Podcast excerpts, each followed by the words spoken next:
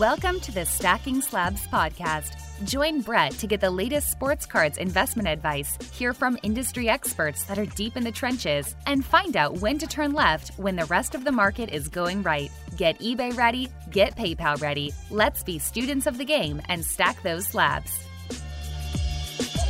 What is up, everyone? Welcome back to Stacking Slabs. We got another Hobby Hustle Friday conversation. This time it's with somebody with a really interesting background. I talk with Andy, who is the sports card investigator. That is no gimmick, ladies and gentlemen. That is a real thing. This guy spent the last 30 years as a DEA agent and now he's retired and he's taking that inside insight and knowledge from his DEA days into the sport card market and hobby. It is pretty incredible. We talk about his approach to research, his approach to finding content creators online and identifying who knows their stuff or not. And we talk a whole lot more. I think Andy is a really good dude. He's the type of guy that this hobby needs. This is like the wild, wild west. There's no regulations. And I think Andy is someone who's got a nice mindset and some really good ideas and recommendations about how we can all be approaching the market. So I hope you enjoy the conversation.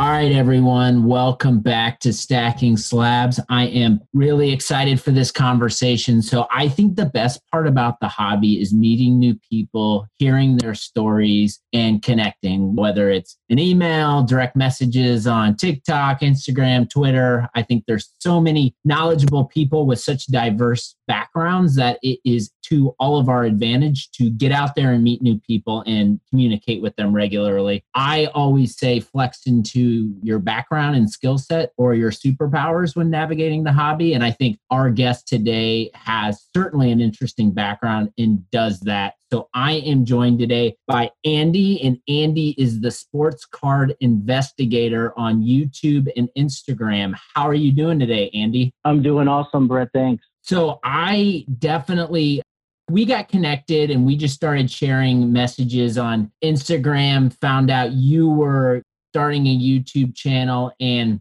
definitely realized quickly we had a similar mindset when it came to approaching the hobby. I think before we talk about the hobby, I'd like to, talk about your professional background because I think it ties everything together that we're about ready to talk about. So, why don't you let the audience know what you've done professionally and what you just retired? Sounds great. Well, yeah, I'm a retired DEA agent. Been 25 plus years with the Drug Enforcement Administration and worked all over the country and actually outside of the country. I worked in places like Philadelphia, Phoenix, uh, was in Washington, D.C., uh, was in Bogota, Colombia. If you guys ever watched the show Narcos on Netflix, I was down there when that was going on. So that was kind of a, if you're a DEA agent and, you know, that's your life goal is to be down in some place like Colombia when Pablo Escobar was still around. So that was kind of cool and ended up my career 13 years in Detroit and retired and then moved back to uh, Philadelphia. But most of my career as a as a DEA agent and supervisor was investigating um, drug crimes. And a lot of people say like, "Wow, it's really a weird way from investigating drug traffickers to go into cards." But um, if you watched any of my YouTube videos, there's a definite correlation between investigating drug traffickers and then also looking into investing sports cards. So I was anxious to share my information on how that's done. Yeah, I think I've never met a DEA agent before, but can tell that you have a process. Before I let you off the hook on the DEA agent side, maybe I'm curious what is just some just crazy story that you've got from your whole career as a DEA agent that um, you can share with the audience? Well, there's tons of different, you know, stories that I could get into and tell, but it's mostly the old adage is your career is 99% boredom followed by 1% of sheer terror. so that's kind of how my career went. As I said, I was lucky enough to be in Bogota when Pablo Escobar was there and the Ochoas, and we were right in the middle of the, the of the late 80s and early 90s when it came into drug trafficking. But as far as stories go, I did everything from you know the being undercover working within an organization to um, to do like a multi-million dollar money laundering investigation. So it just ran the full gamut. Wow. Yeah. You've got the Escobar notch on your belt. So we'll just leave it at that. Let's let's pivot then into talk about just your hobby history. I know before we jumped on, you talked about being in the hobby and being connected with working with your son in the hobby and I think that's super cool. So maybe brief us on just like your hobby history and how long you've been in the game.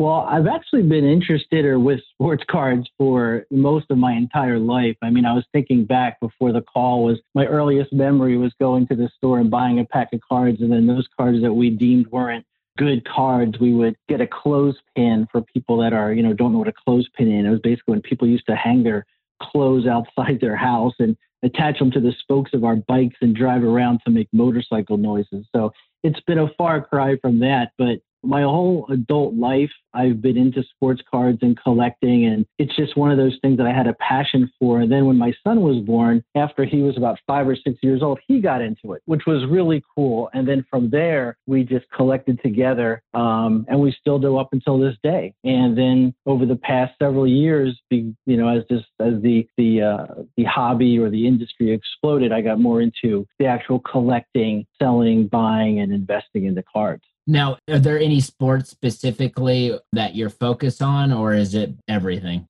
Yeah, I'm a basketball guy. I mean, a lot like a one trick pony. I do like football, but I'm not as my expertise really lies with basketball and specifically with basketball. It's kind of a redundant thing, but I like first year rookies.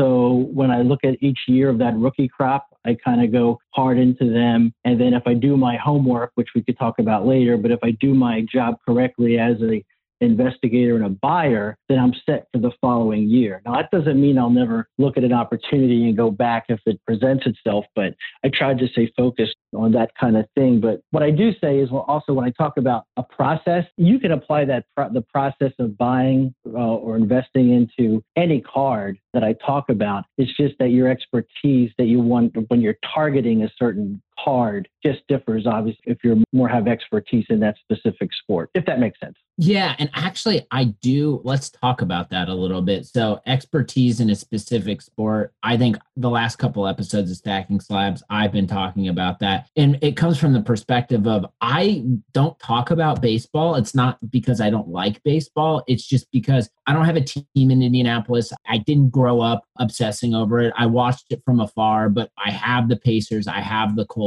So I've been more focused on those sports and those are my interests. So when I talk about cards, it's usually in in direct relationship with football or basketball. So I think I specifically like to talk about things that I have a knowledge set on that I care about, but I think like there might be some things that are going on in the hobby where maybe people are just sharing information because they see other people doing it, um, but might not actually have a deep passion or knowledge set for those sports. Do you have any thoughts on that? I think you should you should stay with what you're comfortable with. I mean, I have other guys, I call it like my the inner circle of guys that I go to when I have a question. I'm starting to get a little bit into baseball, and I don't know much about the guys in baseball other than you know certain individuals everyone talks about the Sotos, the Acuñas, and then you hear about these new kids, the Dominguez, and you know some of these guys. But I I really think that if you're going to, and this is a whole other a whole other story we could talk about, but if you're going to recommend some players or specific things to people, you should have a knowledge base of that. Or if not, at least tell walk through a process on on what your thinking is. But I just would never feel comfortable saying, "Hey, Brett, let's talk about like soccer or hockey." I, I just would. That's just not me. Totally, and I think your mindset there is sounds where I've mentioned on the show that I need to talk more baseball, but I, it's probably not going to be me, but that's bringing on other people to talk about baseball. And that's like you, like you might be interested in buying some baseball cards. However, you're going to lean on people in your inner circle to maybe give you information. So, can you talk about just like the building of the inner circle and how you make those connections and how that level of trust is built and is there because I think that's something that's really really powerful and can help people in the hobby kind of take a couple steps forward a little more quickly than just trying to do it on their own? Yeah, now that's a really difficult question because as I said, my background is reading people and, you know, doing investigations and just learning how to build relationships. So it's very difficult. My thing is being new to the social media world, and I say this on my videos.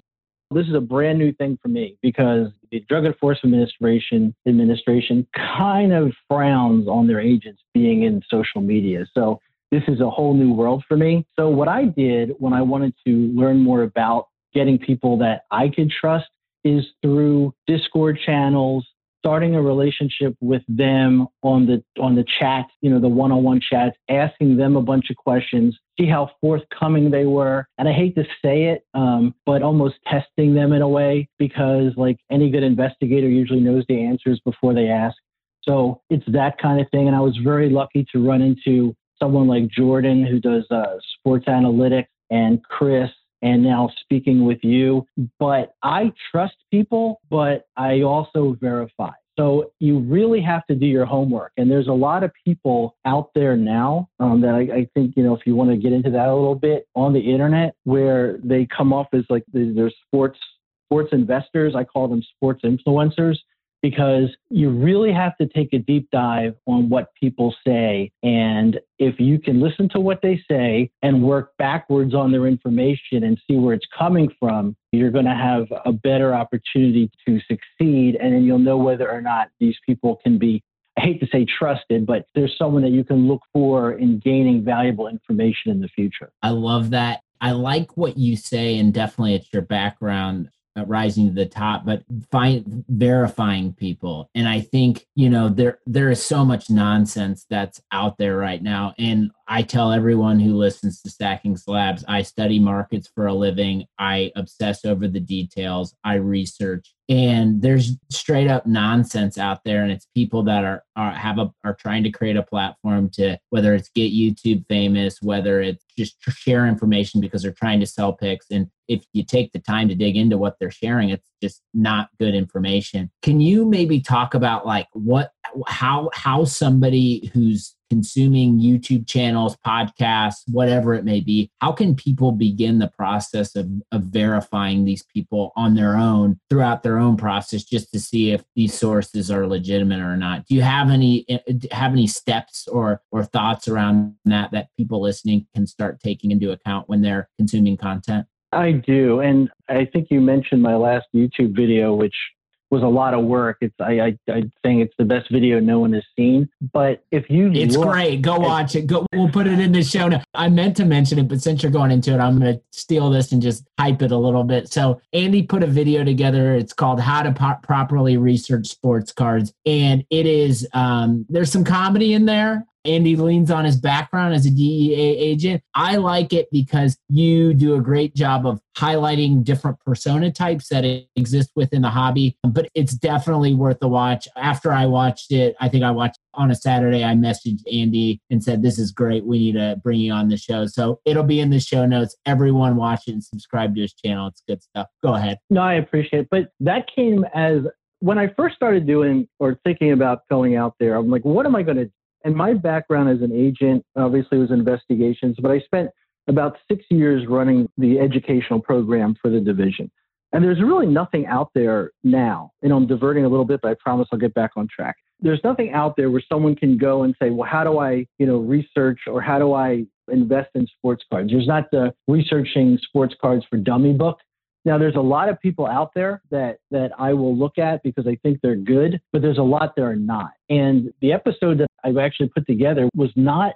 I wish I could say it was just made up, but it wasn't. I mean, someone recommended that you should buy Marvin Bagley because he was literally the reason was because he's got it, he's swaggy, and then he was opening one of the cards and it was a shiny card. And I'm like, what what is going on with this? And then a couple days later, I looked and his his eight dollar base card was like, you know, had to sell for like, you know, thirty dollars. I'm like, this makes no sense. So I'm like, no, this people have to know when they look at people out there that are giving information. What can you do to protect yourself? Now, the problem is, and look, I'm an older guy. I get it. And sometimes I come off as a little crass and I, I say that and it is what it is. But I think you have to know if I'm going to be honest, I just want to make sure people are realizing that what I'm saying is from the heart because I don't want people to get hurt. And the thing is, if you believe everyone on face value, then shame on you because you can look at any given person and they can say, sell Zion. And then three weeks later, they're going to say, hold Zion.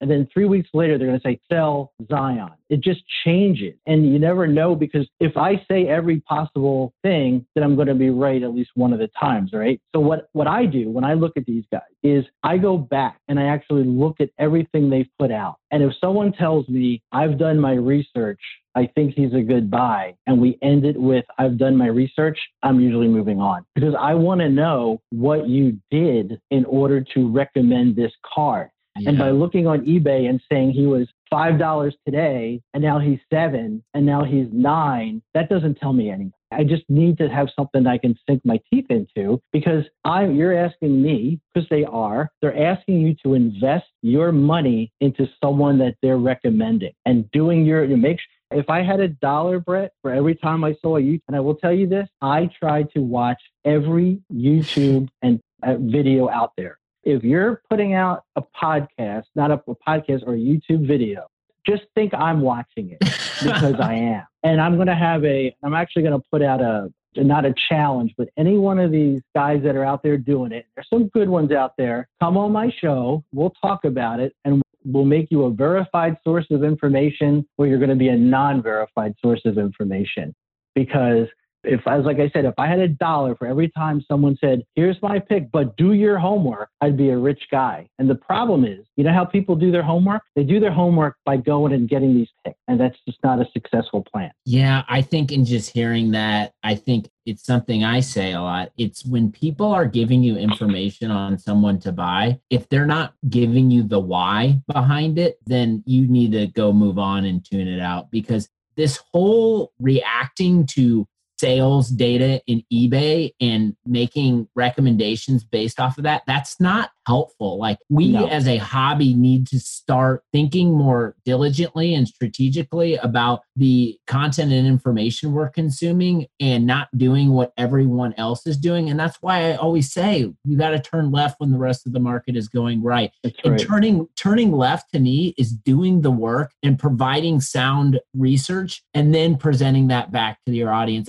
and it's sad and i love consuming content and learning from others. But it's sad. I can, there's it's like a, on my on one hand i can count the amount of people that i actually go to and learn something from. Do you feel the same way? I do. And in my last video it's funny because i talk um it's not out yet. It's going in for editing now but I talk about the whole, you know, Stidham and Cam Newton and J.R. Smith and these things. And it's like you have to make sure that you you can't you can't be reactionary in this market or you're going to lose every time. You have to be proactive and always doing the research. I say in the always is look, doing research is boring, tedious, laborious, and guess what? It's the most rewarding thing when you get it right. And don't count on others to do that for you unless you can validate their work. There's only a few guys that I'll go to and say, look, Jordan, can you do me a favor? Am I missing something with the numbers? What's what's like with you? You did a perfect thing with Sekou. I, I listened to that podcast. You actually showed here's the buckets I put these guys into. Here's what it is. Here's what it's not. And then what I did is I actually researched Sekou. And I guess what? I checked the boxes and said, you know what? It's 100% right. So now I know if you're going to recommend someone, you're doing half my work. So, or more. So it's just one of these things where it's like you have to work back. And when I dealt, when I was with DEA, we had informants that would come into the office all the time. And these informants would give us, they were going to, you know, hey, hey kid, I'm going to make you a star. You're going to be a star agent. You're going to go into the White House and get an award because I'm going to make you a star. And they would give you all this information. And most of the time it was all baloney, but they just wanted to give you information. Why? Because they wanted to be paid for this information. They wanted something in return. And the people that got into the most trouble were younger agents because these guys would come in and say, I'm going to make you the star agent and you're going to be famous and everything else. And they never verified the information. They ran out, they did things the wrong way just to try to, to get that quick fix. And that is not the way. And that's the same approach when you're looking at sports card invest investing. You're not no one has that magical. If someone tells you you should have bought 50 Cam Newtons a week before he's the day before he signed or a week before with the Patriots, great. I didn't see anyone doing that. It's always hindsight because hindsight's always 2020. 100%. So that has me thinking about people that are listening. What are things that I mean, I got to be honest, there I'm a new content creator. You're a new content creator. We do the work and we feel like we present verified information because we're passionate about the making sure that we have sound opinions and we're sharing that with our audience. But there's a lot of content creators that are popping up each and every day. And there's a lot, even more people that are trying to go through YouTube, hit podcasts and listen and consume as much information so they can go hit eBay and buy cards that they think are going to 3X, you know, in the next month or so. What are some like basic things that people can be doing as they're consuming new content creators on a regular basis? Like, are there, are there three or some easy things that people can start thinking about when they're listening to people talk about investing in sports cards? It's funny when I look at the YouTube content and the ones that get the most hits are best cards to pick, you know, under $25 or, you know, my surefire picks. And that and it's funny because I told I told my son, I said, next time we do a video, just title it like Surefire Systems Best Way, and we'll get all the views, but we won't talk about that, right? But my whole thing is look at the video that people are going to try to walk you through a process. There's so much, and again, I'm probably going to get blasted for this. There's I will I will not put out content for the sake of putting out content. When I sit in front of the camera and you'll see I have notes because I have an agenda, I have an outline of what I want to cover I'm never going to be that guy that just opens up a box of submission and say, like literally, and say this because I've seen it, and I'm sure you have too, is, oh, that's a good one. Oh, that's got a nine. Oh, I didn't even know I put that one in. That does no one any good at all. I want to know what brought you to submitting that card and why you're spending that money on a submission. And then are you going to sell it? And if you're going to sell it, why are you going to sell it? It's all about information gathering there's not one thing I could say because I, like I said, I watch it, I watch it all. And there's some definitely guys out there that have, there's an 11 year old or 12 year old kid who I watched the other day. I watch every, this kid, I think he's got, he had like 35 views. I think he's called the card collector. I don't know if you've seen this kid or not, but he said best cards to buy under 99 cents. I'm like, I got to watch this, right? this kid went on and he goes, it's an Anthony Davis Laker, first year Laker revolution card. And his mindset was, he goes, hey guys, it's his first year card. You know, I know like Prism or Optic are more expensive. Revolution is undervalued he did more content than I've seen most guys that are, are, are purporting themselves to be experts. So I wanted to give that kid a shout. I actually went on his, gave him a compliment, but that's the kind of thing. If you could show me a mindset and a rational decision making, then then I'm with you 100%. But it's just not there, and it's just it's not healthy for the sport, or we'll call it sport it's not healthy for our industry just to have people popping up and talking for the sake of talking. And you'll identify those people pretty quick. Totally. And I think a big part that I'm seeing, which is very discouraging, is before we got on, we talked about it. It's that you got to have a passion and you got to watch the games and you got to study the yeah. players. And that's like, to me, cards is a byproduct of being a fan of sports. And I've been in deep with in fantasy basketball and football leagues for the mm-hmm. last 10 to 15 years, they're very competitive. And it's those deals yep. where I they're with my friends and other sports fans I'm connected with, and it's way less about the money and way more about the pride where we're all in the mm-hmm. game and we're all trying to outdo each other. So then I think about my process in approaching my fantasy leagues and lineups. And then, you know, as I got back into cards, I was like, hell, I can I've collected cards as a kid. I can point this knowledge into the card market and not only enjoy collecting, but then make some money on the side. And I think sure it's how important do you think it is just to like have those that deep connection with with those sports? And do you feel like some people are presenting information on players they might not have ever watched before? Well yeah. Well that's funny with fantasy sports in my in the video i talk about that dfs in itself is is a wealth of information and we could talk about it at a later time but but dfs and this and the studies and statistics that they have is is is uh is it really worth looking at. But as far as your question about that, absolutely. I mean, anyone, I'll bring it back to it because it's going to stick with me forever. It's going to be the Bagley case.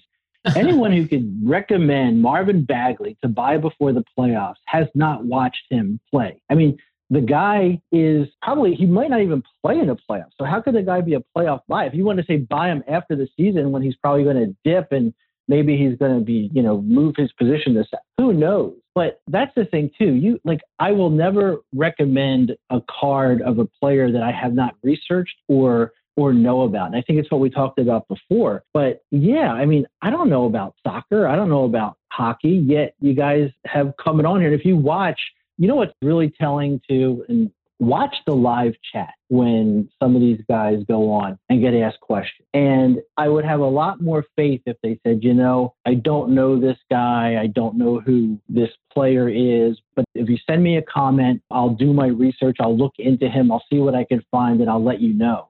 Instead of just start saying stuff that is completely irrelevant or not helpful, you know? Yeah, I fear that this is what did you call the hobby right now? It you come from a very regulated job. Yeah, described it before the call, and it was very, very, very well put. Yeah, I get on my soapbox sometimes, and whether you want to believe it or not, this is the wild, wild west. There are no regulations. There's no compliance. This is like stock trading with no rule. And I liken it poker sometimes, and somebody will walk in the poker room and look at them and you'll size them up. And that's what I did for a living. And when you're sitting at the table, they say at every poker table, there's at least one sucker. So if you can't identify the sucker at the table, chances are it's you. And with this problem now with with all this new money coming into this this hobbies industry. The sharks out there know it. They know it. I mean, who's buying sixty dollar Cam Newton rookie card now when they were six dollars three weeks ago? You know, who bought all the Michael Jordan cards that were three and four dollars that they were selling for 35 40 bucks i mean and now that people are upset because now the cards have dropped in value well yeah of course they did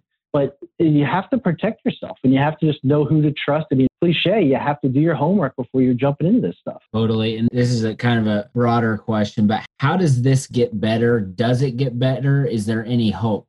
I don't know. I mean, honestly, I don't see it getting any better. This is kind of an maybe this year is an anomaly with like the perfect storm of a lot of people being home, some people getting stimulus checks, and buying and buying stuff maybe they wouldn't normally buy. But you have the Ja Morant, you have Zion, you have a lot of second tier rookies that could explode next year. And then you still have like the Lukas and the Traes that are just super expensive, not to even talk about the Giannis and the LeBrons and, you know, the Durant factor. I don't know. I'm kind of disheartened in a way because it's not, this hobby is no longer accessible to the dad that walks into uh, Walmart with his kid and says, let's go buy a box of cards. You know why? Because there's no box of cards to buy. I mean, you see guys on Twitter or Instagram literally bragging how they went into Walmart and are walking out with, you know, 30 blasters or hangers of a product. And to me, it's like, this is where we're going now, where you're going to buy $20 blasters for $80 on eBay, or you're going on Panini and you're going to buy a box of cards that was $120 last year. And now they're running Dutch,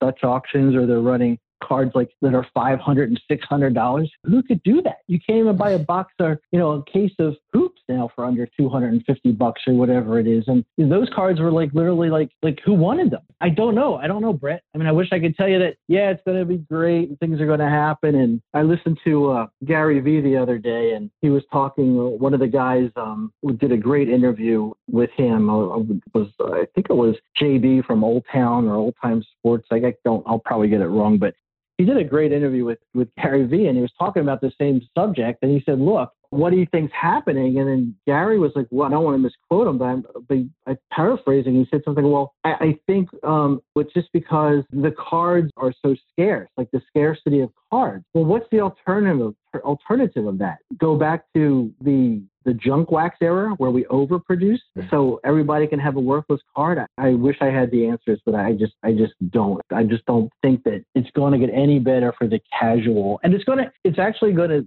probably price some of the collectors out because now they just can't even afford to get into the into the collecting. Totally. It is a strange time. There's tons of opportunity. There's tons of good people. There's tons of bad actors. It's You name it, you'll find it in the sports card market and hobby at this point. I'm not going to let you go be, before you answer this question for me. You mentioned sure. the research I, I did, and I appreciate you recognizing the work I put into the Sekou pick. I tell people, people message me all the time with their Sekou cards that they're buying. I tell people, I'm glad you're on the train. I'm not telling you to, I'm just sharing information about what I'm doing and why. And it's, I'm kind of being recognized as the Sekou guy in the market. And I tell people, mm-hmm. you know, mm-hmm. I could, I could lose money off of this big time, but the risk I'm willing to take. I'm curious on your end. You do a lot of mm-hmm. research, mm-hmm. you do a lot of homework. Who are some players, maybe a player or two that you're currently buying or looking into that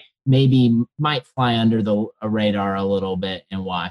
As I said this, and people that know, you know, I told them I'm never going to be that guy that says, go buy this card. But there are certain guys that I do like, and I really like the second tier type rookies. And one of the guys that I think has a chance, and he's kind of, I don't think he's under the radar, but there's, this, he's not even, he's not a rookie anymore. I'm going to give you one that you could say, okay, Andy told me if it hits, then okay, I'm going to give him all the credit in the world, right? It'll be on, do- it'll be documented here. Yep. Documented here forever, right? And I talked to, I actually brought this guy by Jordan, and Jordan's like, no, you're crazy. It's not going to happen. There's a guy that plays for the Detroit Pistons. He's a I'm going to give some hints out there. He plays for the Detroit Pistons. He is a five year veteran, undrafted free agent that his, his contract year's coming up. He never played more than, I don't know, 12 or 15 games in a season, but he paid, he played 62, I think, last year. He's, his last three or four games, he was averaging 30 plus points a game. And depending on when this guy goes to the next team, I think he has a shot. Now, his cards are kind of scarce because I've been looking to, to, to kind of grab them myself. Full transparency but this guy's name is Christian Wood. Yeah. How many people have heard of Christian Wood? He's a UNLV kid, I think. That's right. You got it. UNLV. And Sixer, undrafted from the Sixers, went everywhere. And he finally caught some fire, caught, found a home in Detroit. Now, I don't know if Detroit's going to be able to keep him. I think from looking at it, because I wanted to see, like, if they don't keep him, where could he end up? Because where this guy ends up could make or break his value as far as cards go. So one of the places that he's rumored to go to is Boston. So if he went to Boston, I think he's got a shot to do some good things. But there's tons of guys out there now that I like. And look, I think in this hobby, and I'd like to get your opinion on it, you can't be risk adverse because you're not going to hit on every single guy. But I do like some of those second tier guys. I mean, there's guys out there like they always talk about Ja Morant on the Grizzlies. I love Ja, but there's also a guy out there named Brandon Clarke who I oh, yeah. think has a really good shot. I like his game a lot. Who's the, the, trick is right? Who's going to be that that blow up guy next year? And if we did that, you know, hindsight's always twenty twenty. But but um, yeah, the it with me, it's just looking at everyone and then just spreading out, being risk adverse to the point where you're spreading things out. I know I will never put all my ducks in one basket because it's just not the way to do it. So I love it. And this is why I love having these conversations. You are certainly the first person I've ever heard mention Christian Wood, but your thought process is very sound. And I will say this this is something not a lot of people talk about, but you just mentioned it. Look at people's contracts people don't talk about contracts, but what you just said about Christian Wood, he had a nice end of his season. They might not keep him in Detroit, but he might end up in a, there's rumors and you're doing your research, he might end up in a place like Boston. Okay, well, Boston's a great fit for almost any player, right? They've got a great coach, it's a great market, and that's how you hit on players. And I think trying to understand contract terms and those variables is really critical into because I'm like you, man. I do. I love Ja Morant. Like I love Luka. I've got their cards. They're expensive. Like, do yes, are they going to? Are. They're, I mean, every time I buy a Ja Morant slabbed card, I it's just like, man, that's a lot of money. But I just, the reason I do it is because I think a year from now, the card's going to be 3x what it is because I believe in him that much. That's one way to invest. But I think the more fun way to invest is finding these hidden gems that exist and that are in situations like my brother and I talk about this all the time. I love the Grizzlies in general. I mean, mm-hmm. if, if, you have a league pass, just go watch them. You got Ja, you got Triple J, you got Brandon Clarke. They've just got a lot of young, fun talent. But like, I think like a way to think about it too is when you're looking at players that are younger is if they haven't had the chance or they've had a chance but the team's really good and they've just they've seen you've seen some success think that that player might go on his next contract might be in a bigger role somewhere else. And think about those types well, of players you know? it's funny it's funny because my son was a big pistons fan he grew up literally at the palace. His his best friend was uh, Joe Dumars' nephew, so they used to hang out at the family room. And you know, that's something that I said, "You're going to remember this. How lucky you were one day." But he said, "He goes, he goes, Dad." Look at Christian Wood. I know you're going to think I'm crazy, but just do an evaluation of, of what you think about him. And I'm like, he's 24 years old. He's undrafted. He's never played over 20 games. He's averaged 22 points in his last 10 games. He's seven feet. He's super athletic what do you think? And I'm looking, and the more I'm looking, I'm like, no, I for, to buy a few cars and just like you're saying, maybe get them slabbed up and hold them, and you just don't know because everybody's on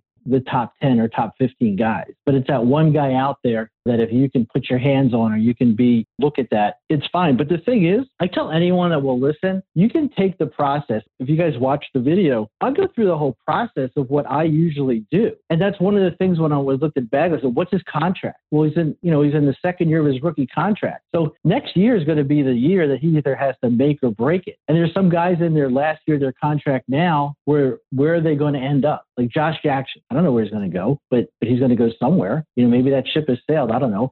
There's some other guys out there. You just have to like turn every stone. And because the littlest thing that you might miss, you never know what's going to happen. If Christian Wood, who's probably going to be the biggest flop now that I'm telling you guys, he goes to Boston. If he goes to Boston and they start him at center, and Boston's got a great young team and they got a great fan base, and you know the people in Boston love their their Celtics. Who knows? It's just one of those things where it's like it's worth a look at. Totally. And I, I I bring people on this show that are stacking slabs verified or people that I want to hear from. And I have found and typically what I do, I always ask that question. I always ask that question and I typically go buy a couple cards based on people recommending some things. So I'm gonna go look at Christian Wood after this and because I trust you're a verified source for me. Andy, this is well, so I was much gonna say, Brett, I was gonna yeah. say wait till I get mine. And then what I'll do is I'll put out a video that says I really am high on Christian Wood and then I'll and then I'll make sure that you can go buy it at ten times value that kills me. But that's of course that's a joke, but you know what I mean. Yeah, I'll make sure I pump it through all my social channels, and we'll get we'll start. the Christian Wood hype starts right now, everybody. Oh um, man, this was so much fun. Definitely would love to have you back on. Go check out Sports Card Investigator on the gram and on YouTube. Andy, this was awesome. Thanks so much for your time, and uh, hope to chat again real soon. My pleasure. Thank you for your time, Brett. I really enjoyed it. Thanks, man. Wow, that was just a fascinating conversation for me. And I think it's always important for people in the hobby to be flexing into their superpower. That is a theme I talk a lot about. Andy certainly does that. Hope you all learned something from the conversation. And then my biggest takeaway is always be vigilant when consuming content and making sure that you're always asking the question why behind people's takes. That's so important. If you like what you heard on Stacking Slabs, hit me with that five star review. Always appreciate that. That means so much to me. Most importantly, take care of yourself, take care of your house, and take care of others around you. Happy collecting, happy investing. Talk to you again real, real soon.